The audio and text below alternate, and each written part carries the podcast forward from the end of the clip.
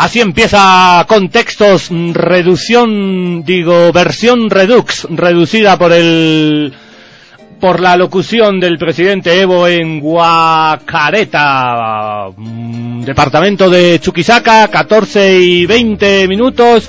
Vamos a tener 30 y 20, 40 minutitos de contextos. Vamos a hablar de las elecciones de Estados Unidos, del debate ayer entre Obama y Romney. Parece que ganó Romney el segundo debate. Y después del corte vamos a hablar hasta Colombia para que nos cuenten cómo va y cómo se inicia el proceso de paz, las negociaciones entre las FARC, la guerrilla de las FARC y el gobierno de Santos. Empezamos con Lila Down. Yo soy Ricardo Bajo, Lord Anthony al otro lado. Buenas tardes, licenciado. Y el Pescaía Garzón. Buenas tardes. Lila Downs, la frontera, la línea de border para todos los inmigrantes que están en Estados Unidos. Fuerza Latinos.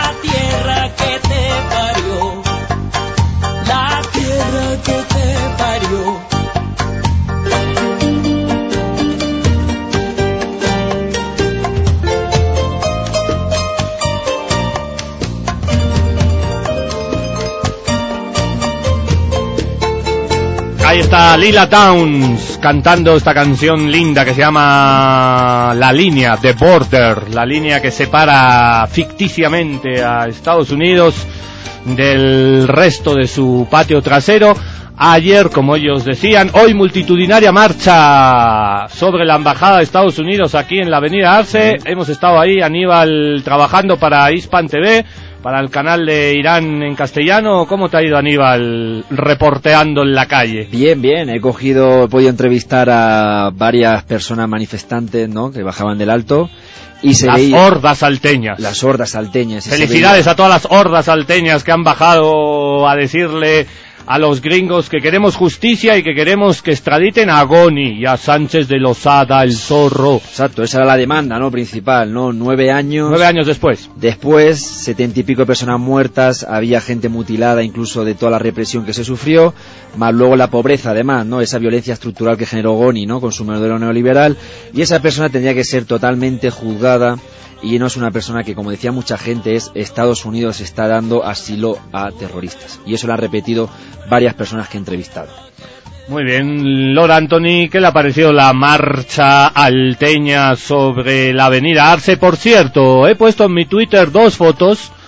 Si alguien quiere verlas, mi dirección en Twitter es arroba ricardo bajo he puesto dos fotitos, el multicine, esto es un llamado, seguramente no nos están escuchando en el multicine de la avenida Arce, pero han bloqueado el multicine con un afiche gigante de James Bond, con otro de la familia Monster, y han dejado un huequito chiquitito para entrar en el multicine y compañeros del multicine, la gente que bajaba al alto no iba a saltar, no iba a tomar el multicine, no lo iba a arrasar, no lo iba a saquear, totalmente innecesario, inaceptable y discriminatorio que hayan bloqueado la entrada del multicine con carteles de cine para que las hordas alteñas no saquen. ¿En qué mundo viven? Y eh, la pregunta del millón, ¿en qué mundo viven? Me parece muy interesante la marcha, eh, ha estado desde muy tempranito, así muy pacífica, han pedido la, la extradición de Goni y es su justo derecho, 62 muertos eh, en esta fecha estaba ya cobrándose eh, en la ciudad del Alto y pues un honor para todos ellos y compartir obviamente sus, sus demandas que son todas justas. Totalmente justas. A ver si conseguimos que extraditen a Goni va a ser más difícil porque tiene ciudadanía estadounidense, recordamos Sí. que tiene pasaporte y ciudadanía desde que era desde que era presidente, tenía doble nacionalidad boliviana estadounidense y eso es muy complicado, pero el zorro Sánchez Versailles no tiene, No tiene ciudadanía, ciudadanía, estadounidense. Y bueno, fue tan culpable o más que Goni porque él ordenó bajar el la gasolina ahí desde Sencata abriendo fuego con tanquetas y con armamento militar. Mucha gente murió cuando se intentó bajar ese, esa gasolina de esa zona abriendo fuego y muriendo más de 68 personas. En Estados Unidos no creo que le paren mucha bola a la marcha alteña de hoy porque están en pleno eh, periodo, en plena campaña electoral, ayer segundo debate electoral. Dicen que ganó Obama, que Obama frena el avance de Romney en el segundo debate. Ayer fue el segundo debate televisivo en Nueva York, cerca de Nueva York, y el formato era eh, usted haga una pregunta para Obama y para Romney. Entonces, no sé si lo han visto ustedes, compañeros, pero a mí me recordó mucho a Pimpinela, Sí, a, sí. a las actuaciones de Pimpinela, porque se levantaba uno, se sentaba al otro, no, me quiero, lo, lo, lo, Sí, lo, lo, se lo, lo. cortaban un poco, estaban corta- de pie, ¿no? Estaban de pie, uno Son- hablaba, se ponía como la cara de querer cortar, intervenir, no podía. Parecían Parecía- Pimpinela. Sí, sí, sí. ¿No te recuerda a Pimpinela? No, el ¿Te grupo de música argentino, ¿no? Argentino, que triunfó mucho en España. que eran hermanos y hacían como que era pareja y se peleaban, y se ¿no? peleaban. Igualito ayer Obama y Romney. Sí, sí, estaban allí que como que, bueno, ahí peleando. En el tema del contenido, bueno, habrá que ver si he podido ver algún reportaje, pero la verdad que, que para mí la única noticia es que a la candidata presidencial del Partido Verde no Ah. la dejaron entrar. Oh. Porque pueden hablar ellos dos, pero una tercera candidata del Partido Verde no, No, la sí. dejaron entrar y justamente la detuvieron la compañera del Partido Verde que se llama Will Stein, ¿no? Que, que tengo un mal inglés, ¿eh? Sí, Tengo sí, mal inglés, mal inglés. macarrónico como el To- mío. Totalmente. Y a su compañera también política, Cherry Holkala, que justamente iban a entrar a la universidad y no dejaron entrar. No les O sea, dejaron, ni para preguntar. Esa es la democracia estadounidense. Esa es la libertad de expresión en. Estados Unidos. En Estados Unidos hay un bipartidismo, Partido Republicano contra Partido Demócrata, y los del Tea Party y la ultraderecha ahí camuflados dentro del Partido Republicano que ahora presenta a Romney, al gobernador Romney como candidato, pero hay otros partidos que claro, Sí. que no tienen ni dinero ni el respaldo mediático para hacer absolutamente nada y no hay la más mínima posibilidad de que alguien se presente fuera de estos dos grandes partidos que se reparten el poder desde hace muchísimo tiempo. ¿Qué clase de democracia es esa? Exacto, ¿no? No dejan ahí, ¿no? ¿Dónde está el multipartidismo? Es un bipartidismo cuando además, justamente... que Cuando cambia- no hay gran diferencia no hay entre los dos. O sea, un Exacto. bipartidismo falso también. ¿Qué diferencia hay entre Obama y qué diferencia había entre Bush o si entra el nuevo republicano? ¿Qué diferencia hay? Se están invadiendo, siguen las privatizaciones, la crisis económica, la desigualdad, no se llevan seguridad, seguridad social universal, privatizaciones en educación. ¿Qué diferencia hay? Que uno yo creo que a lo mejor, pues que uno es mulato y el otro blanco. La única diferencia que se puede decir a nivel representativo por haciendo la broma, claro. Los, los matices, las formas, ¿no? Recordemos que Obama, que ha incumplido la gran mayoría de sus promesas, ha bombardeado más con drones que George Bush. Sí. Rubni dice que la política exterior de Obama es muy débil y que Estados Unidos tiene que volver al escenario internacional golpeando firme la mesa.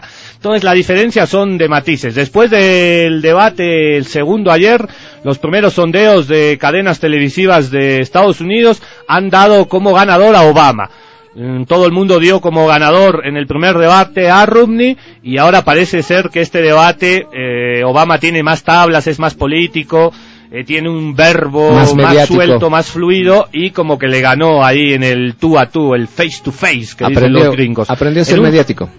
Obama aprendió a ser mediático. Obama es muy mediático y a Romney le cuesta un poquito, ¿no? Romney recordemos que es un empresario que tiene muchísimo dinero, es multimillonario, Obama le dijo, yo no me voy a retirar con la pensión que usted va a tener, Romney. Entonces le atacó, Obama es el... Asuntos personales. Asuntos personales fluyeron ayer en el debate y Obama, yo voy, yo soy un negro pobre y usted es un blanco rico.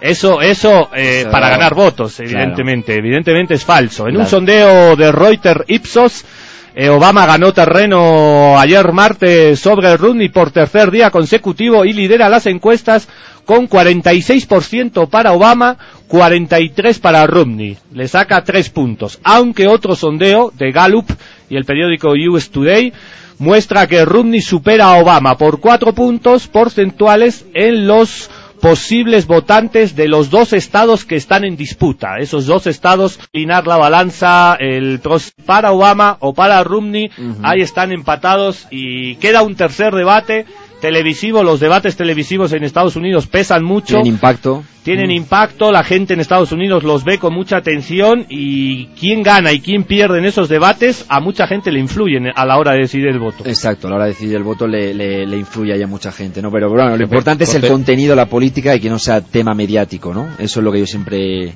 le veo la importancia. Corte. Cortamos.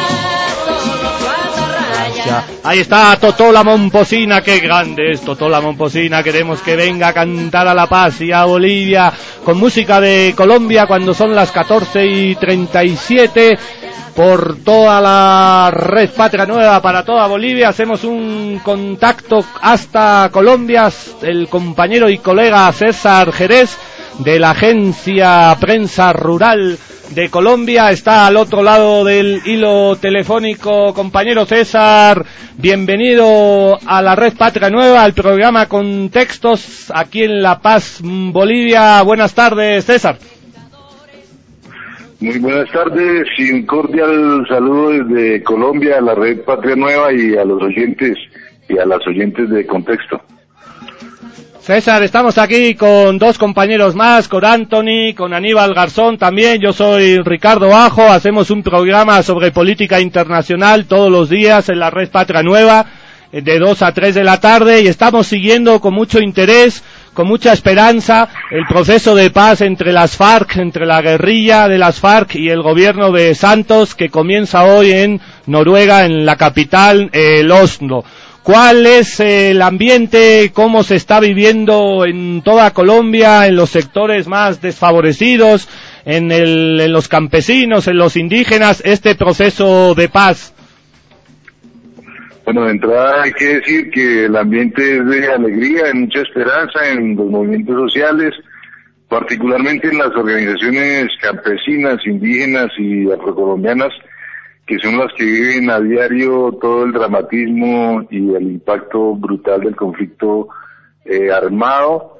Eh, pues esta mañana nos enteramos que hace unas eh, cuatro o cinco horas ya aproximadamente se sentaron a la mesa por primera vez en este nuevo proceso en una pequeña ciudad noruega que se llama Junta, a la orilla de un lago a unos hora y media de Oslo eh, las dos delegaciones de cinco representantes, tanto del gobierno nacional como los comandantes de las FARC, que fueron eh, delegados para iniciar este nuevo proceso, como lo decía, sin duda un proceso muy esperanzador, pero que también tomamos con mucha precaución, con mucha eh, prudencia, sabemos de todos los obstáculos, de todas las talanqueras, eh, del nivel de diálogo y de, de confianza que hay que alcanzar y se verán, se irán viendo eh, los resultados en la medida en que los aspectos programáticos se empiecen a tocar y se pueda medir realmente la voluntad política de las dos partes. Compañero César, nada, un placer poder hablar contigo, ¿no? César es un, viejo amigo, ¿no? También que pude conocer en Barcelona, que vivió en Barcelona y a dar a conocer un poquito la realidad colombiana en, en Europa. Y entonces, César, te quería comentar un poco el tema de, de, bueno, sí que ves un poco la expectativa positiva, ¿no? Pero voy a hacer ahí como más abogado del diablo, ¿no? Eh, recordemos que en el año 82 también hubo un proceso de negociación entre la FARC, eh, gobierno, para el tema, se creó la Unión Patriótica, un partido político, ¿Cómo se ve esa situación también por parte de gente del pueblo colombiano, sobre todo de militancia de izquierda, no? Está siendo bastante dubitativo con lo que puede pasar después de las experiencias que han sucedido, ¿no? Como crear la Unión Patriótica y la matanza política que existió eh, mucho después, ¿no? De, bueno, fueron unas 3.000 personas, ¿no? ¿Cómo ves un poquito ahí en la militancia política de Colombia ese aspecto?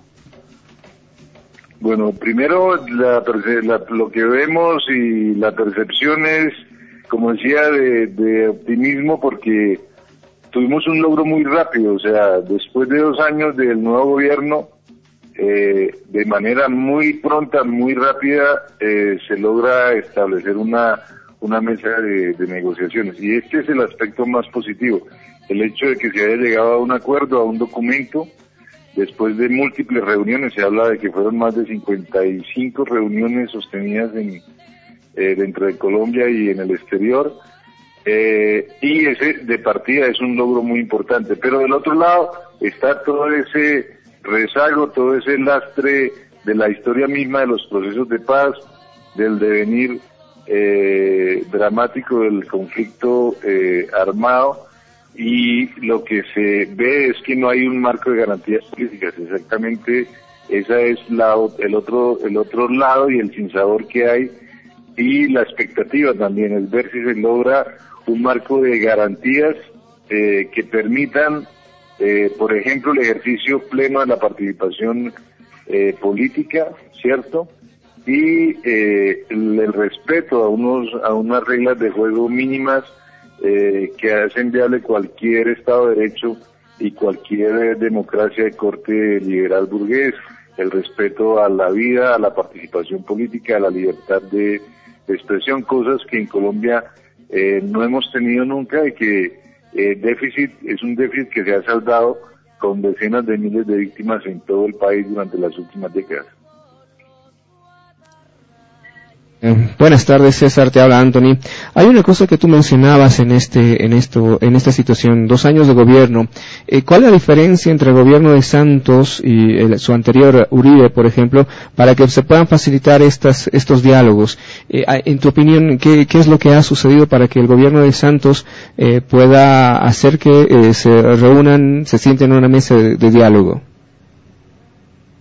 Bueno, primero el, tienen un origen de clase diferente. Uribe eh, llegó a la presidencia eh, con un discurso de paz, eh, de, guerra, perdón, de guerra frontal, y decía que es una diferencia de clase porque él es un hombre emergente, de una clase emergente de ganaderos, latifundistas y narcotraficantes colombianos que se hicieron con el poder y el ejercicio del poder político primero en algunas regiones y luego en todo el país.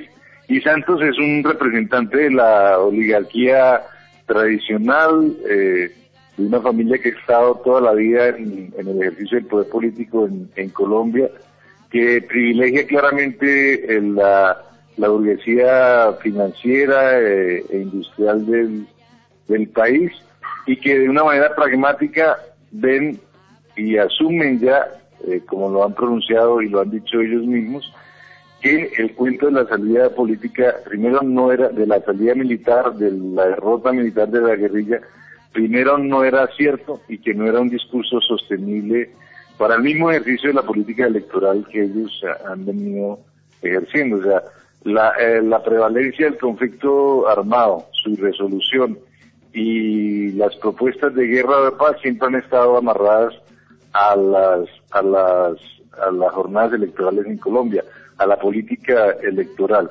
entonces yo creo que Santos está haciendo una apuesta, una apuesta claramente que es una apuesta de reelección, de revalidarse otros cuatro años, impulsando un proceso de paz en, al, al término de su primer eh, eh mandato, ¿cierto? Pero partiendo de la, de la, de la praxis y de la realidad de que, de que pese a toda esa ayuda militar de los Estados Unidos, de que pese a toda esa innovación tecnológica en materia bélica, finalmente no lograron derrotar a la guerrilla de las FARC, tampoco a la guerrilla del ELN.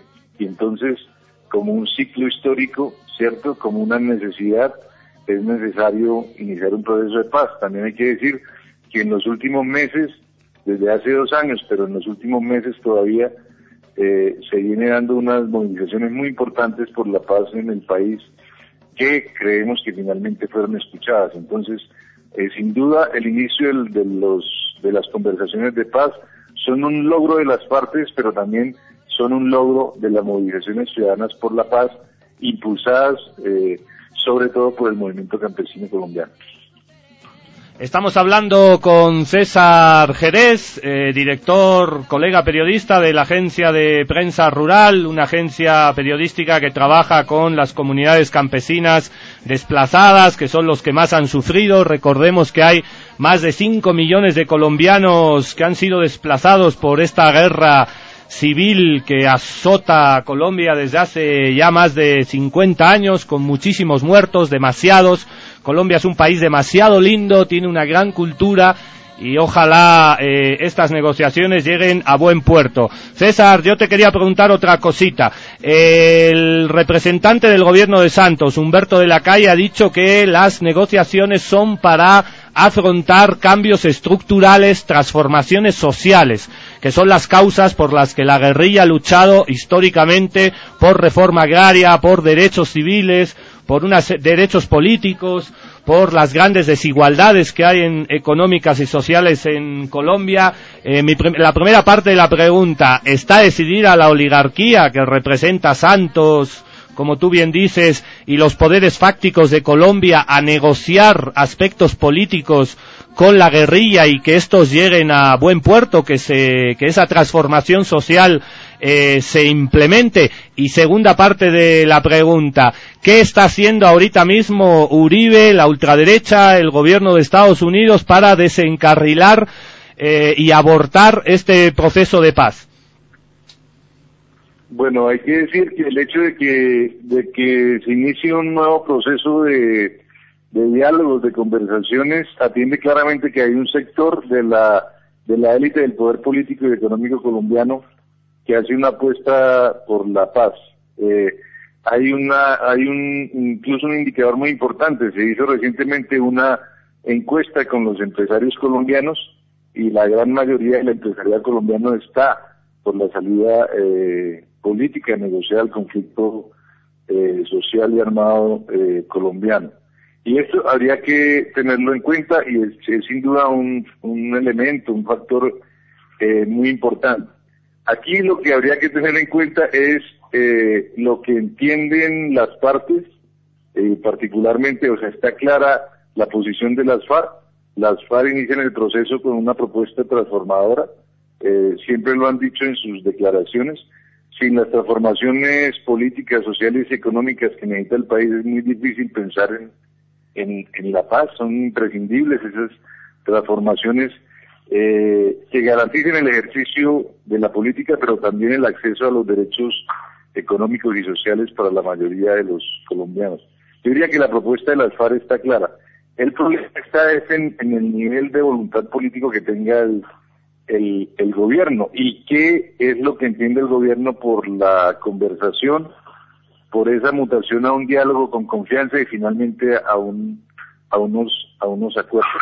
Y ahí es lo que yo decía al comienzo de la conversación con todos los eh, los y las oyentes de la red Patria Nueva que tenemos que tener en cuenta y es que la única manera de, de ver la, la real voluntad política del gobierno se va a medir en los avances eh, programáticos de las de las conversaciones, ¿cierto? Está el primer punto eh, que tiene que ver con el tema de la cuestión agraria, el desarrollo rural, la irresuelta, el irresuelto conflicto por la tierra en, Colombia, que sin duda es una de las génesis eh, estructurales del conflicto armado colombiano. Eh, uno esperaría que a esta, a esta altura de la historia del país, a esta altura del partido, como dicen acá en Colombia, ya haya una mayoría consciente en la élite política y económica del país, en la oligarquía, en la burguesía, e incluso en, las, en la clase emergente eh, colombiana. Estoy hablando de los latifundistas, la gente que vive el agronegocio, las economías ligadas al narcotráfico, que sigue siendo un factor importante para la economía del, del país. Por eso el tema del narcotráfico está también en la agenda. Uno esperaría que hubiese un mayor nivel de conciencia que posibilitara eh, un nivel de concesiones que hagan eh, posible llegar a un acuerdo que sea el inicio de la construcción de una paz eh, estable y duradera para los y duradera para los pueblos. César, y la otra parte de la pregunta, ¿qué ficha va a mover Estados Unidos? ¿Qué va a hacer Uribe y la ultraderecha? ¿Pueden provocar incluso autoatentados que pongan en riesgo esto, este proceso de paz a medida que vaya avanzando? ¿Qué podemos esperar de Estados Unidos? Bueno, hay que decir, lo primero que hay que decir es, eh, me preguntabas también por el papel de la ultraderecha, eh, yo diría que es una una ultraderecha que está en minoría, pero que sí es una ultraderecha muy peligrosa. Eh, estamos hablando de un proyecto político que estuvo ocho años en el gobierno, que tiene todavía presencia territorial en los municipios y en las regiones de Colombia. Es una es un poder político emergente vinculado al narcotráfico, al ejercicio del poder político a través de la de la violencia hay un, sector muy importante de la cúpula militar que es, hay que decirlo y tenerlo claro, es guerrerista eh, y que ven en la guerra eh, toda una opción de vida. O sea, la guerra en Colombia es un enorme negocio que mueve millones de dólares al mes, eh, que implica logística, adquisición de armas, gastos operacionales. Todo eso le da un poder importante a un ejército que ya tiene más de 500 mil efectivos, uno de los ejércitos más grandes de la, de la región. Y, eh, y eso a entender que hay unos enemigos que son los beneficiarios de la guerra, ¿cierto? En esa clase política emergente, aliada con grupos económicos, multinacionales incluso, y toda el ala militarista del ejército colombiano y los organismos de seguridad que están en contra claramente del proceso. Eh, digamos que ahora mismo ese sector a nivel mediático está un poco desactivado, o sea, no está desactivado totalmente, pero sí hay una, sí están, han caído en una, en una minoría mediática en la opinión, la mayoría del país respalda el proceso de paz en estos, en estos momentos. En cuanto al papel de los Estados Unidos, yo creo que también es de observar puesto que las declaraciones tanto de funcionarios de la Administración de los Estados Unidos como de funcionarios gubernamentales colombianos, tanto de sectores mm, cercanos a la guerrilla de la FARC, indican que hay una aprobación, es decir, que hay un acuerdo entre la administración de Obama y la administración de Santos para llevar eh, a cabo el proceso de conversaciones y de diálogos. Ahora mismo está la coyuntura de las elecciones en los Estados Unidos, que serán en el corto eh, plazo, y claramente lo que se espera es que no haya una victoria de los republicanos. Creemos que los acuerdos y los acercamientos entre el gobierno eh, Santos y la administración de, de Obama hacen posible este diálogo. Es mucha la el poder, la influencia que tienen los Estados Unidos en en la clase política colombiana como para pensar que no fue así y esperamos que la actitud de los Estados Unidos se mantenga eh, proactiva en este eh, inicio de las conversaciones de paz. Son las 2 y 54 hora boliviana y nada, César, para ir finalizando una preguntita ya también para conocer tu opinión personal. No has conocido mucho lo que han sido, eh, bueno, pues eh, la dureza de la población civil campesina colombiana, ¿no? Eh, ¿Cómo crees que después del, del, conflicto se va a poder realizar una memoria histórica de todo lo que ha pasado durante 50, 60 años? ¿O cómo va a ser la situación, ¿no? Desde tu punto de vista, ¿no? Si finalmente hay un proceso de paz, ¿cómo va a ir todo ese proceso de memoria histórica colombiana? Bueno, hay un punto que tiene que ver con las víctimas. O sea, se habla mucho en los medios oficiales sobre las víctimas de las FARC, casi nada, o se habla de las víctimas del, terrorismo de Estado, de la violencia política del, del establecimiento, ¿cierto? Eh, nosotros lo que hemos venido reclamando es, para garantizar que haya un proceso con memoria, con verdad, eh, lo que hemos dicho es que las organizaciones sociales, los movimientos sociales deben estar presentes en, en la mesa. Eh, de lo que nosotros sabemos, sabemos que el gobierno ha estado cerrado en no permitir la participación de las organizaciones sociales en, en la mesa. La postura de las FARC, al menos en los comunicados, es que están de acuerdo en que las organizaciones sociales, los movimientos sociales participen con sus propuestas, o sea, no solamente referidas al tema de, de la, de la memoria histórica, de lo que han sido las violaciones de los derechos humanos, sino en todos los temas. Todos los temas que están en esa agenda son los temas que hay que discutir cruciales, faltan algunos, ¿cierto? Pero eh, pensamos que si finalmente eso se da en el tema específico de la memoria histórica, si hay unos acuerdos que de entrada eh, opten por la verdad, por la por la memoria como un camino para llegar a la justicia ¿cierto? y a la convivencia, pues eh, eh, esperamos que se dé un post-conflicto donde podamos recuperar eh, todo, esa, todo ese pasado negro, pero que es historia del país que hay que recuperar por la memoria de las víctimas eh, y de las personas que han luchado por la dignidad y la paz de este país. Ahí está la voz de César eh, Jerez. César, compañero, te mandamos un gran abrazo desde La Paz, desde los estudios de la Red Patria Nueva, desde todo el pueblo boliviano que está muy atento a este proceso de paz. Queremos que se acabe la guerra, que se acaben las desigualdades en Colombia. Somos pueblos hermanos, pueblos bolivarianos. Un gran abrazo fraterno, solidario, internacionalista desde la Red Patria Nueva, desde La Paz. Y estamos en contacto, César, para otras conexiones a medida que vaya avanzando el proceso en estas semanas y en los próximos meses. Bueno, con mucho gusto. Un saludo a ustedes allá en el estudio, a Ricardo, a Anthony y a Aníbal, un viejo conocido y amigo, un abrazo fuerte y a toda la audiencia de la Red Patria Nueva y al pueblo boliviano que también lucha por eh, dignificar su existencia eh, y por la integración de los pueblos de Latinoamérica. Muchas gracias a todas y a todos. Gracias César, pues bueno, por compartir con nosotros. Fui un poquito pesado y al final has, has, entrado con nosotros hoy en el programa. Eso se ve la gran amistad que tenemos, tanto como militancia política como amistad personal. Un abrazo fuerte de mi parte, de los compañeros de aquí de, Bolivia, de las alturas paceñas. Muchas gracias. Hasta pronto.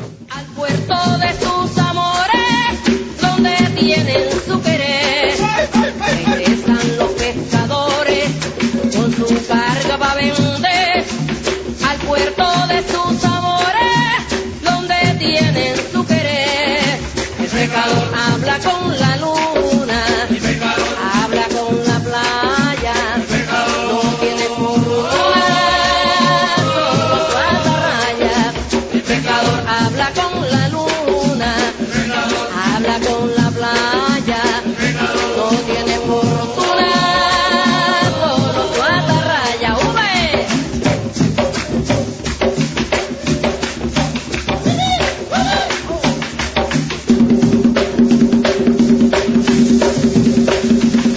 Ahí está la música de Totola Momposina. El pescador solo tiene su atarraya, su red para pescar y un pueblo alzado en esperanza de paz en este proceso que se inicia en Colombia. Aníbal el Pescadilla Garzón, su despedida, por favor.